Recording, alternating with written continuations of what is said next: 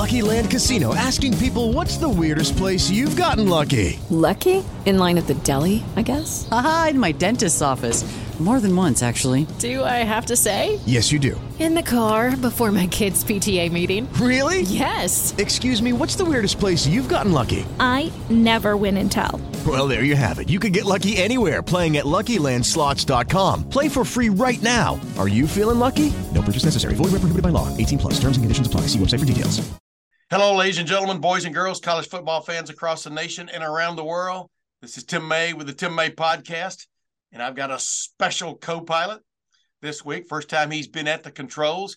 He's been through flight training, though, ladies and gentlemen. Yeah, I do refer to this uh, Andy as uh, as my own personal cockpit. But uh, Andy Backstrom, semi new, semi new to on3.com and to uh, LettermenRow.com. Welcome for the first time to the Tim May Podcast. Thanks for having me on, Tim. And don't touch any of the buttons, man, unless I tell you to. Okay, uh, you could send us into a tailspin for which we would never probably recover. But that's another uh, podcast for another day. Uh, Andy, I wanted to introduce you to the folks because uh, I've, I've, kind of felt remiss that I haven't had you on. You know, you joined us basically the first of November. You had been covering Boston College uh, for for a few years, right? Do I have that right? Yeah, I've been covering them for six years, actually, dating back to when I was an undergrad student there. So Golly, it was man. quite the different beat. I'll say that. Very, very different scene there. Back when you were an undergrad there, what, four years ago? I mean, golly, man. Uh, what are you, 20? How old are you, 20? 24 turning 25. Yeah, I'm 68 turning 74. But uh, anyway, uh, by, by the way, welcome. I think you've done great work since you, I think you were doing great work at Boston College hey, but who cares, right? Uh, now you're covering Ohio State, and uh, that is quite the jump, isn't it? I mean, from a from the standpoint of eyeballs on you, uh, reading what you're writing, paying attention what you're saying, you know, and you and Spencer and myself, uh, and sometimes Matt Parker get together on some of those post practice um, uh, rapid reactions and things like that. It's uh, it is it is an interesting fishbowl, isn't it? Certainly because with Boston College, you know, if they're winning seven or eight games, people are entertained and and pretty content with that. You know, they'll, there'll be a sleeper pick in the ACC every so often, but here, if Ryan Day loses one or two games, you know, the world's ending. So it's just a completely different atmosphere. Uh, also in Boston, you know, it's a pro sports city it's a city of champions as they like to call it. You know, it's Boston Celtics. There's the Patriots, of course, and then even the Bruins and the Red Sox command so much of that market. College football doesn't have too much room to grow, even though Boston College is the only FBS program in that area. Uh, there's just really not as much interest. What has to line up is that BC has to be really good and the Patriots have to be really bad. Yeah. And for the last 20 years, the Patriots are almost never bad and BC has had limited success. Their one great year in 2007, which seemed to be everyone's great year uh, in the weirdest year of college football, at least in my lifetime. BC was number two at one point after going undefeated through, I believe, the first eight games. But then they lost to Florida State at home and things kind of got off the rails there. That was with Matt Ryan. But even that season, of course, that's when the Patriots went undefeated in the regular season and almost went perfect for the whole season, giving the 72 Dolphins a run for their money. So it's just a tough market. You know, it's really dominated by pro sports. It's a tough position for a school like Boston College to join the ACC in 2005 and trying to get that entertainment, get that eyes, you know, the eyeballs on, on the screen. But it's just hard to compete when you're going against teams down south where that is the popular sport. College football is king. Yeah, well, don't bring up Boston College to my to my friend uh, Keith Byars, 1984, uh, the Hail Mary Doug Flutie threw uh, down in the Orange Bowl, Orange Bowl Stadium. Uh, you know, Keith Byars, running back for Ohio State, then had a fabulous year that year. Although he suffered a high ankle sprain near the end of it, which cost him the Heisman Trophy because he could have really put some numbers up at the end of the year. Meanwhile, Doug Flutie had a tremendous career. You know, I think when he left when he left college, I think he was the all-time leading uh, uh, passer in, in, in major college history uh, in terms of yardage, et cetera. So he didn't just back into uh, the Heisman with a with a hail mary. but the bottom line is, uh, it didn't sit well with uh, Keith Byars to this day, as he says Doug Flutie still has his Heisman. But you know, it's really funny. I told you when when I I was a volunteer at the U.S. Open this year at Brookline at the at the Country Club, and our parking spot every day. We took a little shuttle bus over to to uh, to the Country Club. Parking spot was on one of Boston College's uh, pra- football practice fields, and uh, I can't imagine Ohio State letting uh, people park on their uh, football their hallowed ground, which is their football practice fields. But hey, real quick before we, I, I wanted to let people know I've got uh, Gary Stokan, the executive director of the Peach Bowl, uh, coming on here in just a, in just a few minutes. Uh, just talking about Ohio State playing in the Peach Bowl for the first time ever. It's funny, this Peach Bowl has been around since 1968, but this is the first time Ohio State will have played in this game. And I've, I think I've been to almost every bowl game uh, of repute.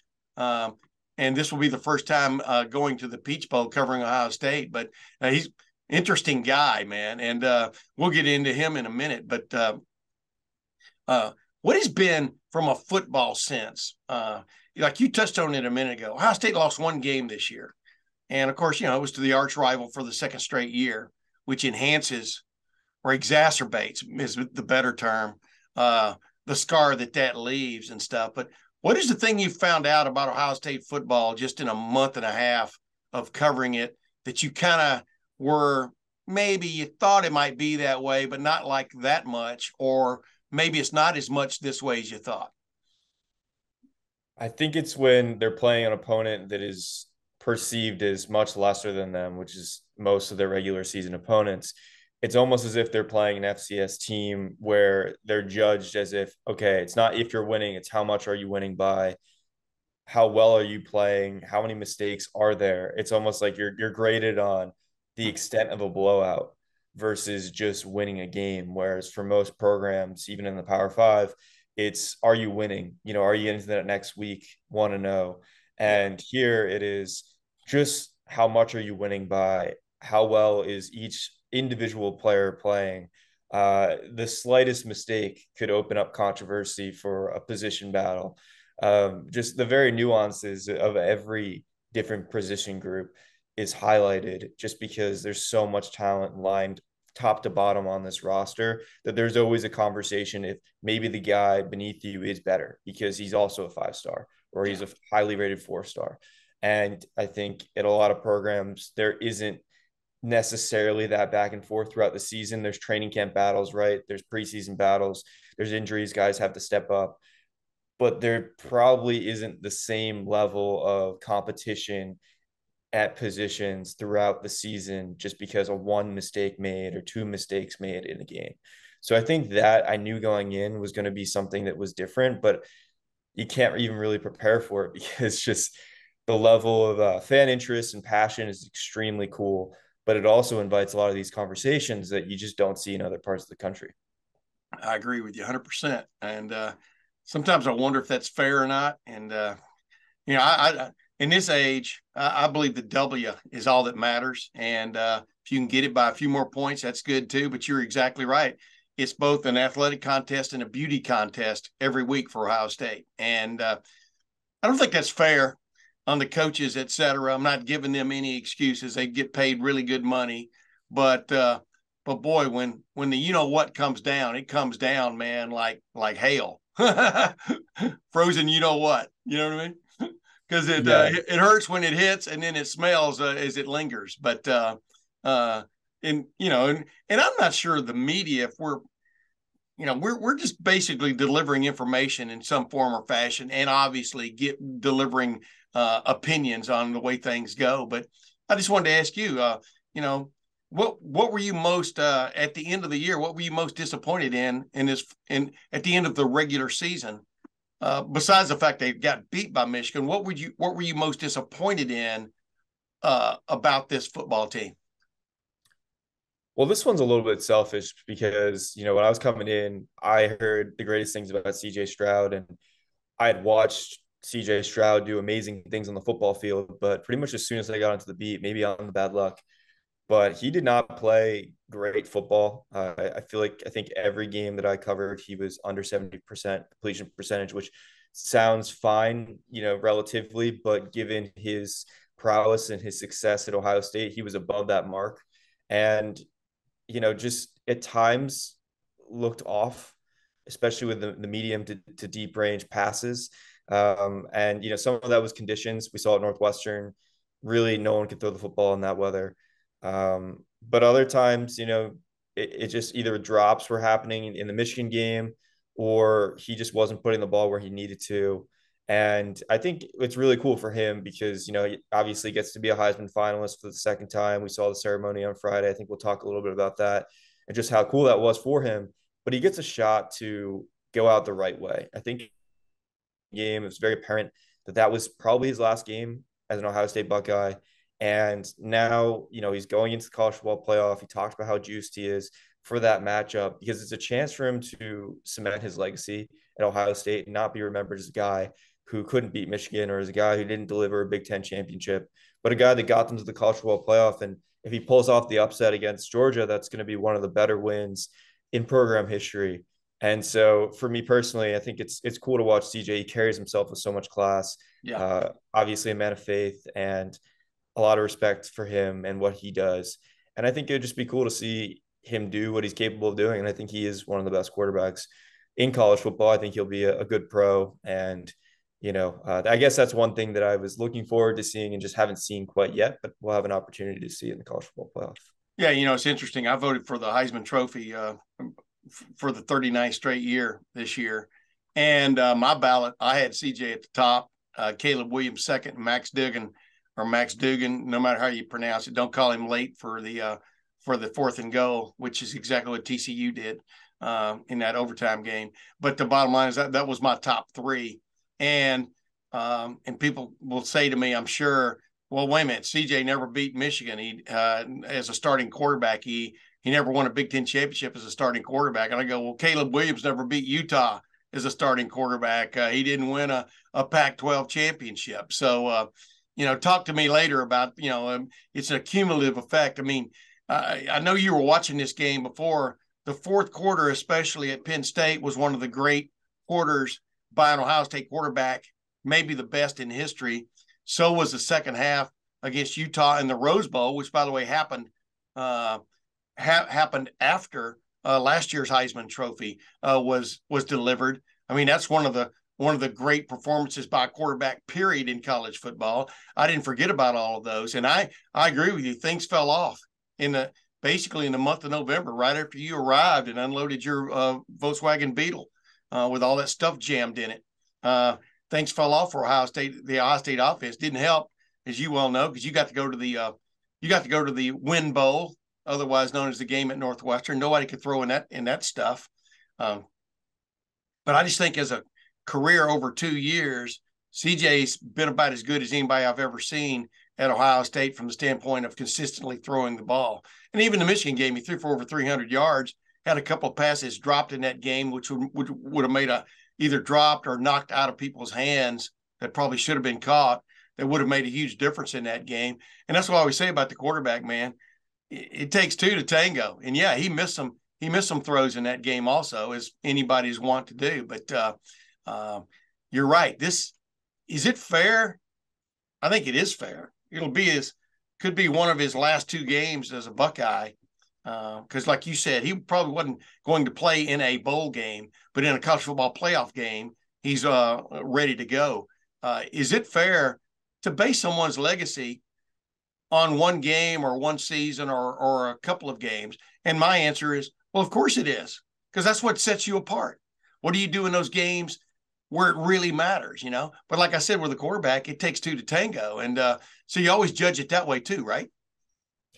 Absolutely. I mean, the bottom line is like if, if he doesn't perform extremely well against Georgia, or even if he does and they lose, you can't say, oh, he was not a great quarterback for Ohio State. I mean, he's still up there with JT Barrett, some of the best stats you'll have in that program record book. Of course, JT was there even longer. And I think you just can't discount that, even though at that point you'd be saying he didn't beat Michigan, he didn't win the big games. I think the level of consistency, what three games with six touchdown passes, which yeah. is a program high for single game, just some of the throws, the touch, and the anticipation he passes with. It's clear why he's a top five projected NFL draft pick. I mean, he's going to be a guy that's going to get great opportunities at the next league, uh, next level in, in the NFL. And I think there's a reason why. So whether you want to claim that now uh, while he's playing for Ohio State, or you want to claim it when he's successful at the NFL level, if he is, uh, that's your choice. I think yeah. that, but there's always going to be that pressure, and I think that's fair to hold them to that standard, right? Because sure. it is a big game, and you know the 2014 team is is known for what it is because of the way it performed in that playoff. And Cardale Jones, he didn't have the numbers that CJ had. You know, he didn't have the numbers that a lot of guys had, but he won those games in the college football playoff, and led them to a national championship, and he'll always be loved in Columbus. So yeah. I think that those games they, they matter and they carry weight, and they should be. Yeah, and Cardale Jones, you know, when you look back on it, he did what it took to win the game, whether it was running or throwing, and uh, that's what stood out. Max Duggan uh, this year uh, lifted TCU. He did whatever it took, whether it was running or throwing, and uh, I got into that with uh, with Urban Meyer on Urban's Take last week. I mean, how do you how do you take a guy that basically willed you back into that game against Kansas State in the last two carries of the game? Uh, he doesn't carry the ball. You know, you hand it to a running back, you get stuffed. For some reason, you go for it on fourth. I mean, just right on down the line. But what was interesting to me is I'm looking at that uh, those uh, those top four for the Heisman standing there the other night. The only guy who won his last game of those four was Stetson Bennett. You know, former walk-on dude who continually got slapped down, slapped down, slapped down, proved his worth, won a national championship, and is back playing for another one. And uh, that's who CJ Stroud's going to face. And what Stetson Bennett does is if it takes a run on third and four to keep a drive alive or third and eight, he does it. He also, uh, he's a little bit hit or miss in the passing game. Sometimes he's hot, sometimes he's not. But when he's hot, you know, he's really hot. And, uh, I just think this is definitely in the modern college football era. Your quarterback decides the game for you. I think you, in some form or fashion. That's why I'm very much looking forward to this uh, Peach Bowl, aren't you? Absolutely. I mean, we talk about the defense in the Michigan game, but if you're scoring points, you know you could still win that game. And and this is something that I know you've brought up, Tim. Like, yeah, there are three losses in the last two years, it's been they've they've scored less than 30 points. And I think with this Ohio State offense, it's been near the top of the FBS really throughout the entire Ryan Day era. Scoring points, which starts with your quarterback, is paramount, especially in the playoff, where the offenses are quite frankly just better than the defenses. So you're going to have to probably win some sort of shootout, if you want to call it that. And it's going to be CJ Stroud v. Stetson Bennett a 25 year old former walk on, went to JUCO. And I think it's really funny. Everyone was shocked that, that he's 25. It seemed like most people didn't understand that, but I was like, you know his story. He, he started yeah. on Georgia, you know, didn't have a scholarship, then got went to JUCO, then came back, got the scholarship. And it's like, it adds up. Yeah. but very different circumstances. And I know CJ was lowly recruited until, you know, his recruiting took off in that 2020 cycle, but uh, certainly different storylines yeah. of you know, the top. Yeah, it would have been interesting if uh, Stetson Bennett and Hendon Hooker were two of the were two of the finalists. One's 24, the other's 25. I mean, yeah, it's old man's game again, you know. But uh, hey, that means I got a shot. That means I got a shot, Andy.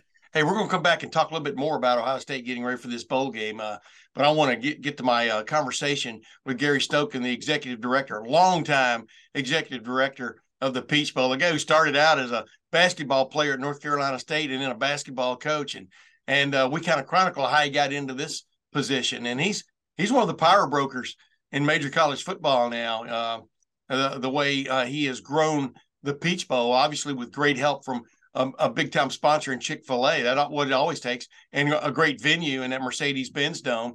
Formerly, uh, you know, before that they were they played at Atlanta Fulton County Stadium and then they played at uh, at the uh, Georgia Dome, um, and now, of course, um, they uh, graduated to the Mercedes-Benz Dome, home of the Atlanta Falcons, but also home to of some great college football, including a preseason. Well, it's not preseason game; it's part of the uh, special game every year, like Georgia versus Oregon. This year was played in that game, and then, of course, they've hosted the Southeastern Conference Championship game.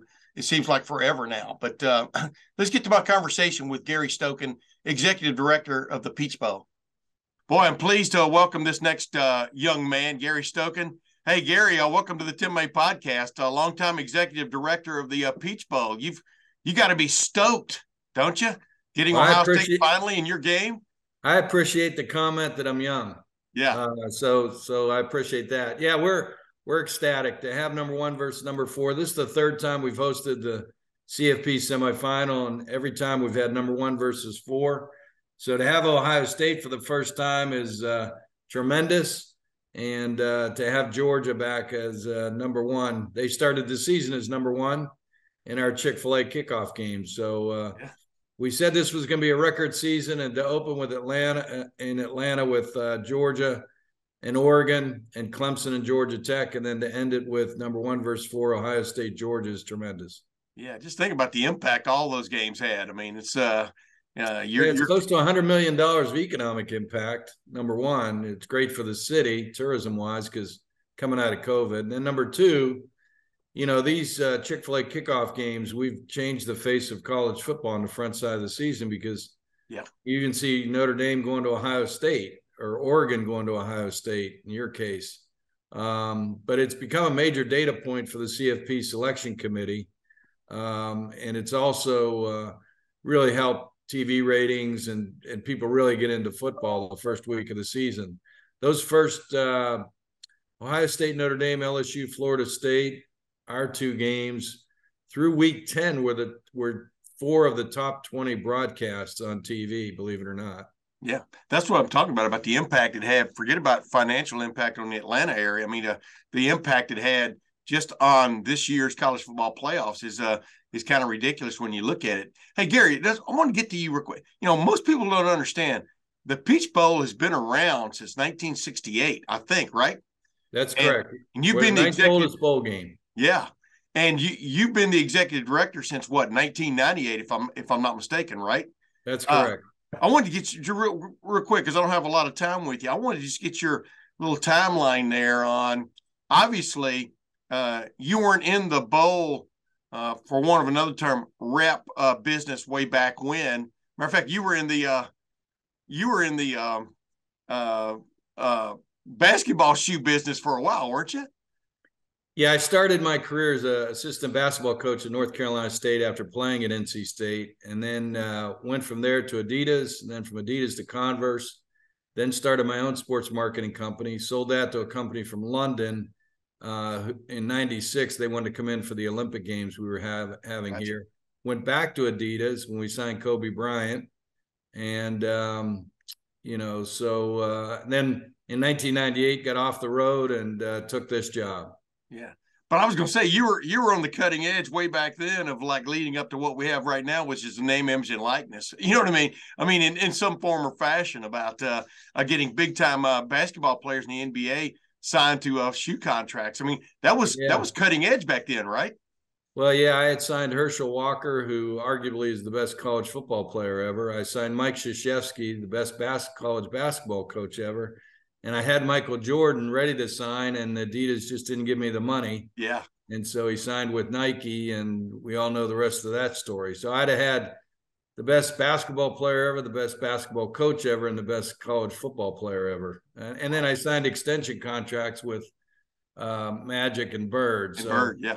Yeah, I've dealt with a lot of athletes and a lot of coaches and been very fortunate to be in sports for my whole career of 44 years. Yeah. But how did you go? I mean, how did you go from, I mean, obviously sports marketing is what led you to where you are now, but how did you go from being a stud basketball player to getting so involved in football? I mean, uh, was it just a natural progression? Well, number one, I wasn't a stud basketball player. I picked. And I threw that in there. Uh, I picked splinters it, out of my butt. Yeah. Number two, um, you know, sports to me was always uh, interesting. My dad was the uh, the ticket sales manager at the Civic Arena in Pittsburgh. That's where I grew up, and so I was always around sports. I'd go down early with him and be around it, and then um, you know just really passionate about sports. I found my passion early, um, and so I've never worked a day in my life. Um, and I, hopefully, I've been successful at it. But you know, it's been something that's been very, very good to me. And the people in sports and the relationships you can build are tremendous. They're lifelong, and so I've been very, very blessed. what what what intrigued you? I'm just giving some background here because I want to lead up to to my point is you guys being part of these the the uh, basically the New Year Six, the the college football playoff six. Uh, but what what intrigued you about getting involved with with with the with the Peach Bowl in particular? Obviously, in '96, uh, between '96 and '98, you made that transition. But what what was it that intrigued you about it? Well, I'd always served as a volunteer when I worked for Adidas and Converse and owned my sports marketing company as a volunteer for the Peach Bowl because I'd helped the executive director at that time, Robert Dale Morgan, get his job. Hmm. And so we were friends. So, you know, we worked together. Uh, he was from Pennsylvania, I was from Pennsylvania. And then um, the opportunity came in 98 to run the Atlanta Sports Council and the Peach Bowl. And so the Sports Council gave me the opportunity to to work every sport. I mean, I recruited the NCAA Final Four men's and women's here, uh, Super Bowls, uh, WrestleMania, uh, figure skating. You know, it just gave me a broad opportunity in in all sports, and I found that even though I love basketball, and and matter of fact, I just sent to Dan Gavitt uh, an email saying that. I think basketball needs to do what we did in football and start the season in November 1st and have an all-in 350 team basketball tournament through December and then play the conference schedule January through March 15th and then March 15th have the NCAA it would have a flow to it. But anyway, wow. I love ideas, I love to be creative, I love a challenge and uh, you know, the Atlanta Sports Council gave me all the sports and then uh, Peach Bowl gave me the focus on football. Although, you know, at the Peach Bowl, I uh, um, we created a doubleheader basketball tournament uh, for both men and women back at the time. So, uh, yeah, I've always loved basketball and stayed close to it. And um, I miss coaching every day and tell my friends, like, uh, well, now they're getting out of it, but Roy Williams and Rick Barnes, who were colleagues and friends when I got started, to coach a little bit harder every day for me because I miss it every day. Yeah, I bet you know I bet you do. Nothing replaces. It. I do a I do a little podcast. Been doing a little podcast during the football season this year with with Urban Meyer. And I, you know, everybody knows his story, et cetera. But uh, once you're that involved in it, man, of course you miss the especially the game day. I would think is like well, it's all consuming. You know, yes. when you're coaching, it's all consuming. You you you you're in a bubble, and um, it's it's the greatest challenge. And all I've done is I've taken all that I've learned, you know, in coaching and just applied it to basketball. So our our internal business philosophy is team, teamwork, empowerment, accountability, management. yeah. Um, yeah, you recruit people to roles. Uh, you uh, let them understand the role, have them accept the role, and then you let them play the role. You empower them to play the role, just like. And I tell people, I tell my team, you know, this is, hey, I'm not putting a point guard at center, and I'm not putting a center at forward. I'm not putting a quarterback at tight end, and I'm not putting a tight end at guard. Um, you have a specific role, whether it's marketing, events, uh, legal, um, and uh, I'm putting you in that role because you're an expert in the role, and I'm going to let you play the role. So that's the way we work. Sweet, like a head coach should. Yeah, Bobby Bowden, exactly. Bear yeah. Bryant up on his tower. You got a tower there in your in your office? No, we got a goalpost though. there you go. There you go. Now you're talking my language. Hey, uh, let's get back to this. Uh, 98, you take over the Peach Bowl. Nice bowl game, you know. Uh, but but I would, you know, back then, I'm trying to think, you know, because I've been I've been around for a long time since I, I'm 68. I mean, I've been I've been watching bowl games since 1960, 61, whatever. You know what I'm talking about. But uh, I'm 67, and in 1998, when I took the bowl over I was in charge of the selection committee and took Georgia and Virginia. So uh, the AJC, I don't know if you know Mark Bradley of the AJC, but he came out and said Georgia heading toward third tier bowl game, the Peach yeah, Bowl. That's what I was going to ask you. Yeah. And um, you know, so that's the way we were profiled back then. And so for us to come from then in 98 to 2022 to be hosting number one versus number four for the third time in the CFP semifinals. Yeah. And to host the national championship in uh, uh, 17 and then to host it again in 25, you know, it's pretty remarkable. So uh, we've come a long way, but it's been great support from the city of Atlanta, corporate people, uh, the board, our volunteers, our staff, uh, stakeholders, partners, the stadium, hotels. We've got some great partners here in Atlanta, and that's why you can put on an Olympics and you can put on Super Bowls and Final Fours, etc. We've been very blessed to have that kind of team mentality in the city of Atlanta. But I wanted to ask you this though: when, when was that moment? Do you remember with your board of directors or whatever, where y'all decided, "Hey, we're going for the brass ring here"? I remember, you know, a lot of people have a lot of opinions about John Junker and the Fiesta, but but they they decided they did they wanted to be part of the big show. You know, I mean, when I was growing up, it was a Cotton Bowl, Orange Bowl, Sugar Bowl, Rose Bowl, and you know everybody else was like tiered from there. When, when do you remember when? Uh, was there a moment or a year where y'all just kicked back and said, "Yeah, hey, we're going to go for it"? Yeah, I'm a competitive son of a gun. yeah, I so can tell that. In 2006, uh, when the BCS, uh, matter of fact, in '98, I'll tell you two stories. One in '98, when the BCS came out, I I came out and Rudy Martzke was with USA Today, and Rudy was a friend, and I said, you know, this is going to hurt the bowl system because all the media and all the attention is going to yeah. flock to the four bowls and um, Roy Kramer that December. I took the job September. That December, he ripped me a new one, saying, "What do you mean it's going to hurt?" Uh, I said, "Well, you wait and see what happens," and and I was right. Yeah, it hurt the rest of the bowl system. And then in 2006, when the BCS said we're going to start a championship game, we're going to add another bowl.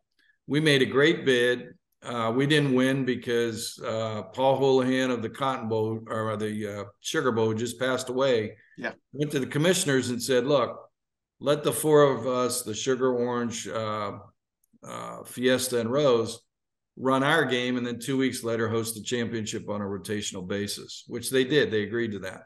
Yeah. Um, so in 2007, the NCAA um, put a 11th or 12th game on the conference on the uh, football schedule. They added another game to the schedule. And I said to my board, I said, look, if they're not going to let us in the backside of the season, we're going to start the BCS on the front side of the season. And so I called Terry Don Phillips of Clemson, who's a friend. They were going to be a top 10 team with CJ Spiller and that group. And then I called Nick Saban, who was a friend who was in his second year at Alabama. Yeah. It just finished seven and six, lost Louisiana Monroe. And I said, Nick, I'm starting this. And he said, Gary, he said, love the play over there. You've been good to me because uh, I helped him get in the Peach Bowl in 2000 when he was just starting at LSU. That's right. And um, wound up uh, coming over, and they were like borderline 25th, and Clemson was number nine. They they beat Clemson 34 to 10. And if Nick run this call, he'd tell you that was the start of the Alabama run. Yeah because the next year I had them back in our Chick fil A kickoff game. They were ranked number five against Frank Beamer and Virginia Tech, who was ranked number seven. And Nick told me, he said, if I want to come over and play, because if I can win Alabama recruiting and finish second to Georgia for Georgia kids, I'll play for national championships.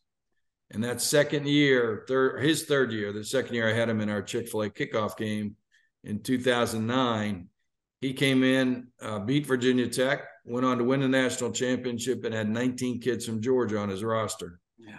And um, so, you know, I got basically Atlanta back in the mix by creating this kickoff game, which has changed the face of college football scheduling. And then, yeah. in parallel to that, I was working to bring the College Football Hall of Fame to Atlanta because I had been to their induction ceremony in South Bend and said, boy, this is old and antiquated. If this were in Atlanta, it'd be tremendous. So I had worked for uh, probably about eight years in getting that thing done. And we brought it. So I signed the 30 uh, year license with the NFF in 2009. We opened in 2011. And um, I think those two things really helped elevate us in the eyes of college football people that, hey, because we we had put in 13 million dollars into the college football hall of fame. So uh, yeah. you know that that type of commitment the commitment to uh, change the face of college football on the front side with the kickoff games. And then we had sold out i think 18 of 19 uh, bowl games at the time with sec versus acc so we i had worked my ass off building a lot of relationships and um, we went on to uh, get the opportunity in in uh, 2015 to host the first CFP uh, first CFP game. Yeah, I mean, but that's crazy. And I mean, because I mean, did you have that vision that you were going to be? Uh, I mean, it, is it? I, I I'm asking three I questions. I told him I wanted to is be crazy the, how it worked out. I guess. Go ahead. Yeah, I, I, told my board, I said, you know, my job is to get us into the BCS, and I failed because we never got into BCS, but we did get in the CFP, and we've changed the face of college football with the Hall of Fame and with the kickoff games, and yeah. So uh, yeah, for a basketball guy, I guess I don't look at myself that way, but um, I guess for a basketball guy, that's not bad. Football guys always tell me, well, you don't know whether the ball is stuffed or puffed, is air in it. So yeah, I always laugh at them. Yeah, but that's pretty funny because uh, that's what I was leaning to. This is looking more and more like a basketball tournament every day. You look around, twelve teams starting in 2024 are going to be part of this. Are are what is your opinion of where this is headed? I mean, I I would think you're for it. But go ahead. Yeah, I think a couple things. I think there's some un- unintended consequences to the playoff that are going to come into play. You know, they've started already. Uh, the media will pick up on it, obviously, when you, know, you have conference champions. Like uh, if if we had the playoff this year, Clemson, you know, would get a bye and is ranked number seven. Ohio State, number four, would have to play in the first week.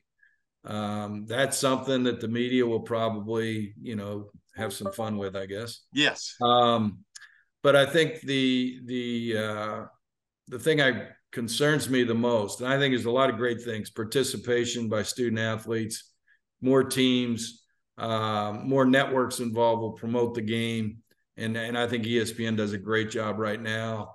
Um, we're the second most favorite sport in this country, and um, so the growth opportunity is huge in college football. Um, so everybody will benefit from that. But I think you got to be concerned about kids who are hurt at the end of the year, which everybody is in college football, and asking them to play a conference championship game and then play Ohio State and then Alabama and then Georgia, the three best teams they've played all year. Yep. Week to week to week, after they've just been handed a number one draft card by the NFL that guarantees them a $20 million signing bonus. Yeah. Uh, I think that's a real concern on my part. May not be on a lot of other people, but on my part, I think it's a concern because um, you have agents now in the kids' ears, and the parents are going to talk to the kids. And, you know, we have to find a way with the NFL. There has to be a better relationship with the NFL through college football.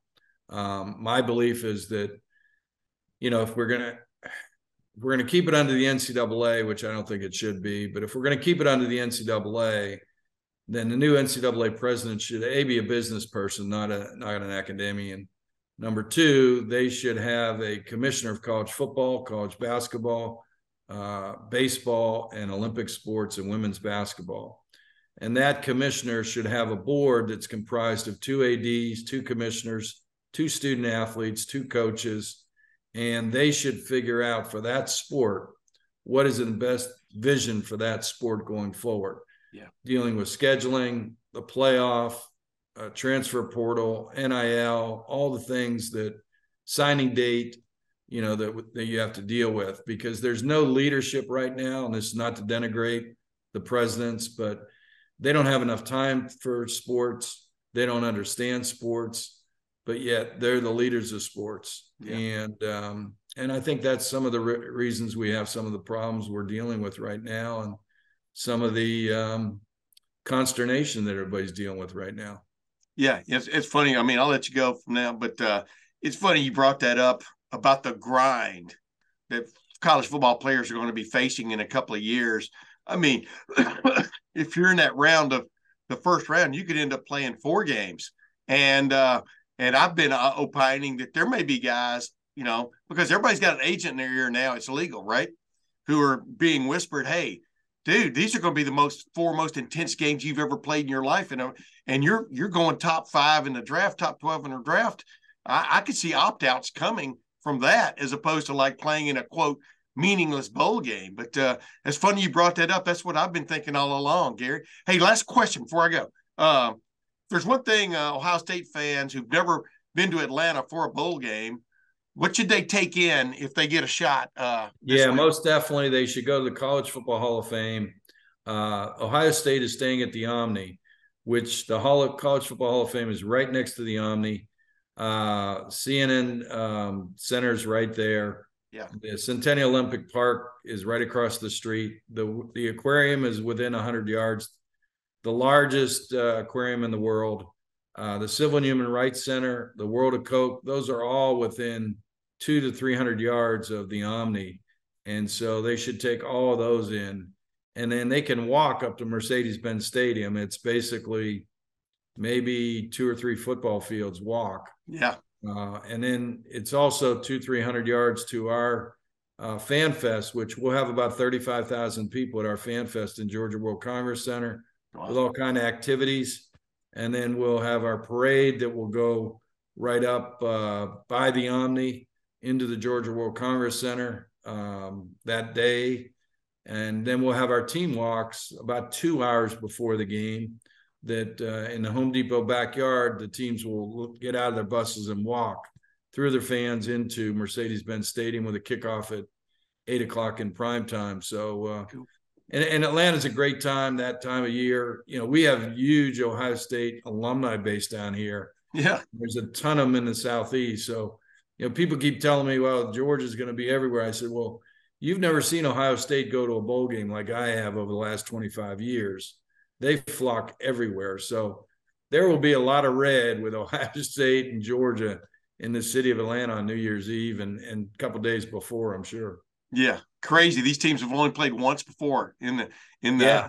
in the history of football. And I was there, Garrison-Hearst versus Robert Smith. You know the uh, yeah. Citrus Bowl way back when, but uh, that was the Citrus Bowl. And it's funny, the Citrus Bowl I think had aspirations to be what the Peach Bowl has become. Isn't that funny? Gary? Well, it's I mean, interesting. That Steve Hogan and his team do a great job, and Tom Mickle before him. We've just been very blessed to uh, to have the the city support. Uh, they do as well. We've probably got the better stadium, and they've done a lot of great things with their stadium as well. Yeah. Um, but you know, Atlanta's the fourth largest convention town in the United States, behind Orlando, Las Vegas, and Chicago. And uh, four of the six largest conventions in Atlanta this year are college football games. Wow. Our two Chick fil A kickoff games, our Chick fil A Peach Bowl, and the SEC championship. So that's how important college football is to Atlanta. And I'm telling you, it's, you know, growing up in Pittsburgh, it was more of a, you know, and I grew up in the Marino and uh, Dorsett era where Pitt won a national championship. But I'm telling you, college football down here, because they didn't have pro sports till 1966. Yeah. Colleges, you know, that's why the SEC and ACC, I mean, those were the pro sports, were the college teams, and it's remained that way till this day. Yeah, I grew up in Alabama and Texas, man. I saw every Alabama home game, sixty-one to sixty-four. As I say, I saw Joe Namath when he played on Two Good Knees. I said that before HBO did, but uh, but yeah, it was amazing. Uh, just the Atlanta Braves, you know, whatever. Whoever saw that come. My favorite team was the St. Louis Cardinals. You know what I mean? But uh, I know what you're well, saying. My my, my uh, uh, father-in-law played for the Cardinals uh, back, gosh, 52, 53, somewhere around there. But um, yeah, Joe Willie Namath from Pittsburgh. Uh, yeah. I remember seeing Joe, Joe Willie in, in the New York Jets when Lou Holtz, who was a friend, coached at NC State, left state, went to the Jets. Yeah. And so he got me a credential and had me down the locker room. And, you know, Joe Namath to me was like the best, right? When I grew oh, yeah. up, he was, yeah. And Just think I how went, big he'd have been on Twitter. Oh. and and NIL, what he'd have yeah. made NIL, right? Yeah. Anyway, I, I, went over his locker to talk to him, and I couldn't believe his, his both his knees were ballooned up. You know, he was hunched over. I mean, I, he was a shell of himself at that time, player wise. Yeah. Because uh, he was at the end of his career, but I was amazed to look at him and say, "Gosh, this is Joe Willie Namath." oh yeah, oh yeah, he was bigger than he life. He took a beating. Yeah, exactly. Boy, we could talk about that for another hour, but I know you got to go. Hey, Gary Stokan, man, executive director of the Peach Bowl. Thanks for joining me, my man. I mean, I've I've I've always been impressed. I've been impressed watching you from afar. Uh, bring this bowl to where it is now, you know, and and now well, it's part you. of the it's part of the big ball, you know what I mean, so to speak. And uh, you got to be you got to be kind of proud of it, right? Well, I'm humbly proud. I, you know, I, I do it because uh, you know, a lot of people have had a hand in it. No one does anything by themselves. And so we've created a team that's really worked well together and we've created something special. And I'm glad because the city of Atlanta is my adopted city now. And yeah, and uh, very proud to uh, leave something behind that, you know, I think is meaningful uh, for the city and gives us a lot of good things. I think the thing I'm most proud about, though, is we're the most charitable bowl organization in the country. You said we were formed in 1968 by the Lions to give back. And we've maintained that mission. We've given $60 million in charitable donations since 2002, wow. which is probably double what every other bowl has done. Wow. And um, you know that's that's most important thing to us, I think, using college football to to uh, help impact other people positively. There you go, ladies and gentlemen. Gary Stokan, executive director of the Peach Bowl. Thanks for joining the Tim May podcast, Gary.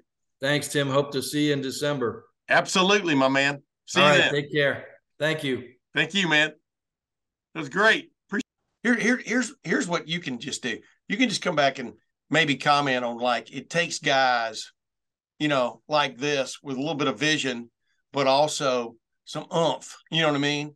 To like, that's why we're headed to a to a 12 team playoff and stuff because you know, as soon as you went to the BCS, well, that was just one versus two. But when you went to a Final Four, you know, it literally did diminish the value of what I call the high to medium tier bowl games. I mean, you know, Eastern Michigan playing somebody else in like the Reliant, you know, uh, car rental bowl or something is is is going to stay special for those teams. You understand what I'm saying? What it diminished yeah. was those next tier of games after the big boys. So here we go. We're going to be coming back in three, two, and one. Boy, I appreciate Gary Stokan taking that time with me. As as usual in a conversation with yours truly, uh, Tim May. Sometimes it goes overtime, uh, and uh, there was a case with that. But he, uh, I, I, like, I like, I like talking to these guys, uh, Andy, who are sort of the the movers and shakers. Sometimes in front of the scenes, and sometimes behind the scenes, right? But they're the ones who are driving the bus, really, when it comes to major college football right now, especially the postseason, right? the ability to get the Peach Bowl to where it is now, where it is this fixture in the college football playoff certain years, and you know to be a game that's really recognized among the New Year's Six, I think is is a great accomplishment. And so much work goes into bowl preparation. You know, it, it's not a one month process. This is a 365 days a year process where you're getting ready for it. You're working with sponsors you're getting the team set up. I mean, the invitation process extends throughout the year. If you're part of the college football playoff, you're working with the committee. It's a whole whole event. It's it's not as so simple as oh, it happens through December to January. That's what you see. What you don't see is all the behind the scenes stuff, and a lot of that Gary has to do, and it's it's quite incredible. Hey, uh, real quick, I've got have gotten your opinion on because you've never been on the Tim May podcast, but do you like the move? Because you know Gary brought up near the end of that conversation something I've been saying all along, and the concern is when you go to a 12 team uh, playoff here in a couple of years, 2024, it's almost right on top of us. Um, now that the Rose Bowl is signed on, um, you know you could play, and you could play literally if you're in that first round of games, which only four teams won't be. Uh, you could play four games uh, in a span of what about six weeks that will determine uh, the national championship. Plus, you might have played in your own conference's championship game, which would be five games at almost the highest level from an intensity standpoint, a ferocity standpoint, a physical standpoint that you can play in college football. And, you know, I, I said this on the radio a couple of times uh, with Bo Bishop. You know, I could see guys opting out instead of running that gauntlet. Just like you got guys opting out right now and not putting themselves in jeopardy for one quote meaningless end quote bowl game. I could see guys going, well, you know what, man, I'm beat up. I'm two games into this thing. Hey, good luck, fellas. Uh, I got the I got the uh, the NFL draft to worry about, but I don't think people understand what a grind that could be uh, for aspirants to the national championship. Yes, only two teams would possibly play four games or three games, but that's still three games uh, at the highest level. I mean, what what's your thought on that? I think. Wait a minute, let me and remember, ladies and gentlemen, you're not working with a with a waiver wire. You can't, even though there's a transfer portal, you can't bring guys in in the middle of December and then play for you. At least not yet. That might be the next shoe that drops. But uh, uh, there's no waiver wire like there is in the NFL. Yeah, NFL rosters are smaller, but they can go get somebody who's cleaning streets somewhere if they want to. So go ahead. I totally agree with you the injury concerns. I, I think if you're going to do this, you're going to need to start looking hard at the mirror and, and say maybe we need to cut down the regular season a game or something because eh, you're running the risk of injury, opt outs, just decreasing the quality of the game. One thing I will say coming from a beat where you cover a team in which they're not going to realistically have a chance at the college football playoff as it currently stands. Because everyone that I've come across at Ohio State doesn't necessarily agree with the expanded playoff. And, and that makes sense to me. Ohio State is good enough to make the playoff as is. They have consistently made the playoff. I mean, this is the fifth appearance now. And, and it's, it's one of those things where I get that, you know, yeah. this team good enough recruiting wise. Coming from covering a team that, that isn't good enough and that could potentially, if they have a good year, a one off year where they make a run, could make that 12 team I think it makes sense. I know coaches in that building wanted it. I know coaches throughout the conference that, that didn't have the standing to Ohio State or Georgia or LSU or any of these SEC schools has. They wanted it because it actually gives you a chance to recruit with some genuine, you know, pursuit of these athletes and telling them, hey, we can contend for a championship, and you're not lying to them. Yeah. You know, a lot of recruiting is kind of being the salesman. Uh, maybe even a snake oil salesman lying a little bit. And I think w- with this expanded playoff, you actually can can sell to guys. We can actually get there. Like that. That's not just a fantasy. You know, like yeah, this is something we could actually accomplish. And so I think in in that regard, I think it's actually a positive. Um, but I do believe the injury risk is certainly something needs to be considered. I don't know if that's, you know, I've, I've heard the possibility of, of cutting that FCS game and playing that as a spring game and bringing in the revenue that way for both of those programs. I don't know how likely that is, to be honest. It's all about money. That's why the NBA plays 82 games, the MLB plays 162, and the NFL keeps expanding its season. But yeah, as you said, there's no waiver wire like the NFL. You can't just pick up guys to replenish roster holes.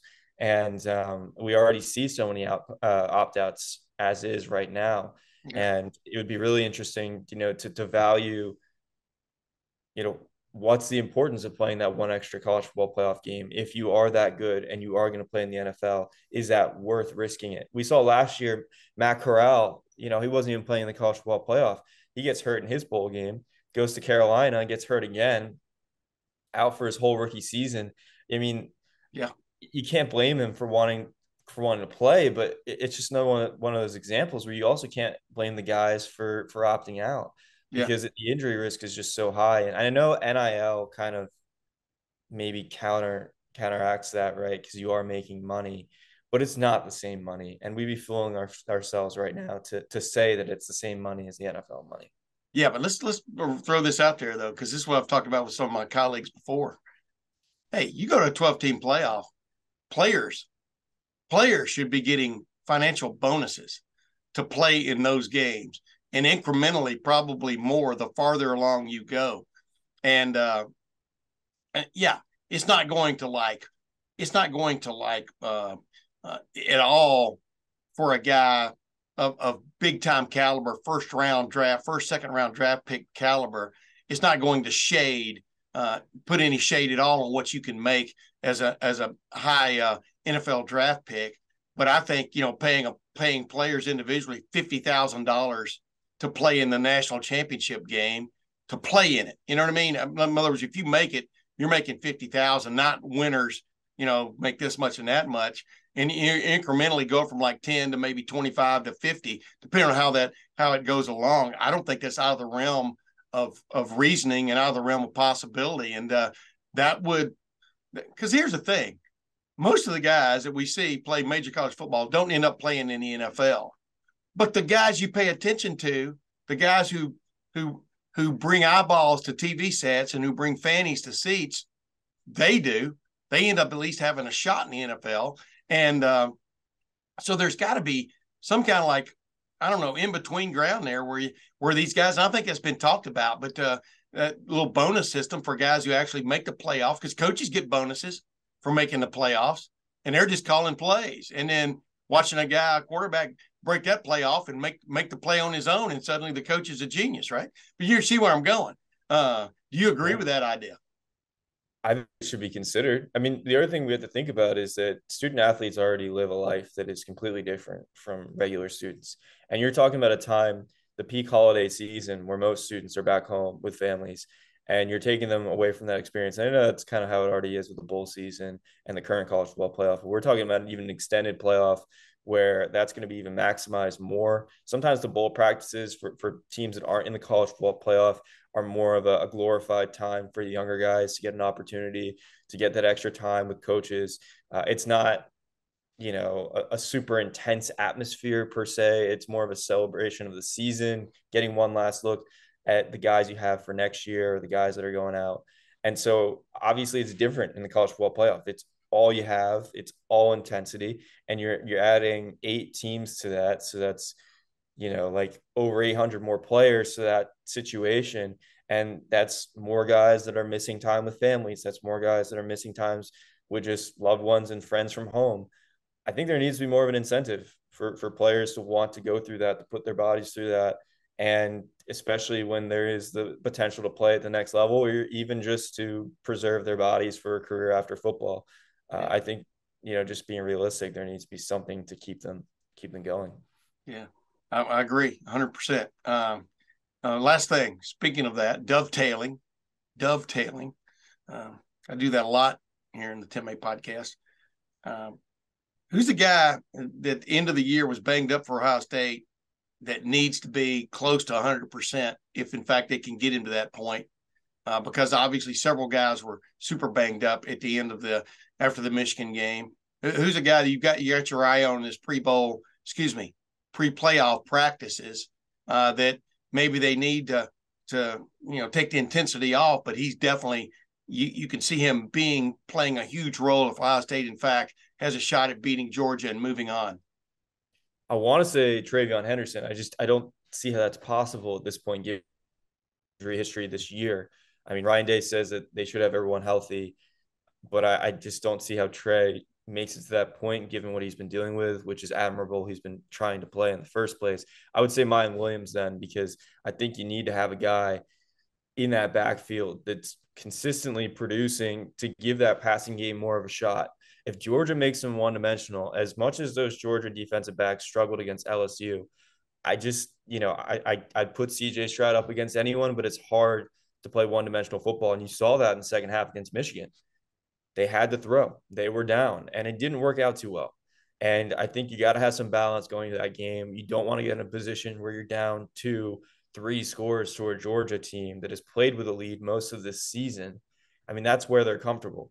Yeah. You want to have a, an ability to control the clock a little bit and to have some balance offensively. And I think, you know, not only is that – start with O line play, but it also involves good running back play. And we've saw at times this year there's been holes open up for running backs for Ohio State, and they haven't always had the vision to hit them. I think Miyan Williams has been the best of the group in that regard to be able to do that. Now that's partly because he's been healthier relatively than than Trey, but I think he's someone that would need to step up in that role and someone that would be crucial for a playoff run.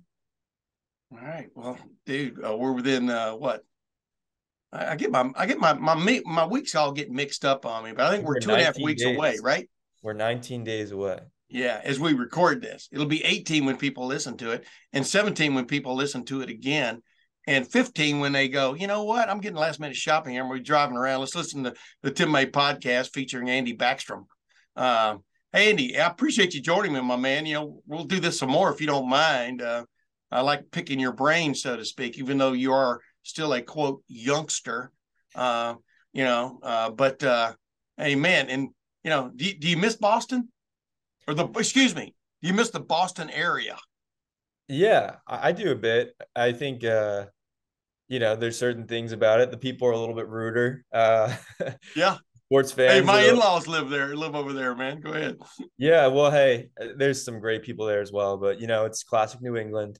I think it's funny because people are like, "Oh, got to be prepared for Ohio State fans," and that's certainly true. But uh, you know, Boston fans are a certain breed themselves. So I Yeah. felt like I was pretty prepared. Maybe not Boston College fans, but Patriots fans, Celtics fans, Red Sox fans, Bruins fans, the whole lot. So no, it's a great place. I, I'd love to go back there at some time, but um, Columbus is great as well. You know, it's got a lot to offer. So I'm excited to see it more. Ladies and gentlemen, it's Andy Backstrom joining me in the co-pilot seat of the Tim May podcast. And uh, Andy did a very good job keeping your fingers off the buttons. You didn't grab the yoke. You let me just handle this thing. And uh, next time on, I might let you fly it a little bit more. But uh, thanks for joining me. And ladies and gentlemen, uh, I'll be back next week. Obviously, we don't take a we don't take a week off in the Tim May podcast until maybe it's all over and done with. But that's another story for another day. But uh, Andy Backstrom, uh, for Andy Backstrom, this is Tim May. Until next week, we'll see you then.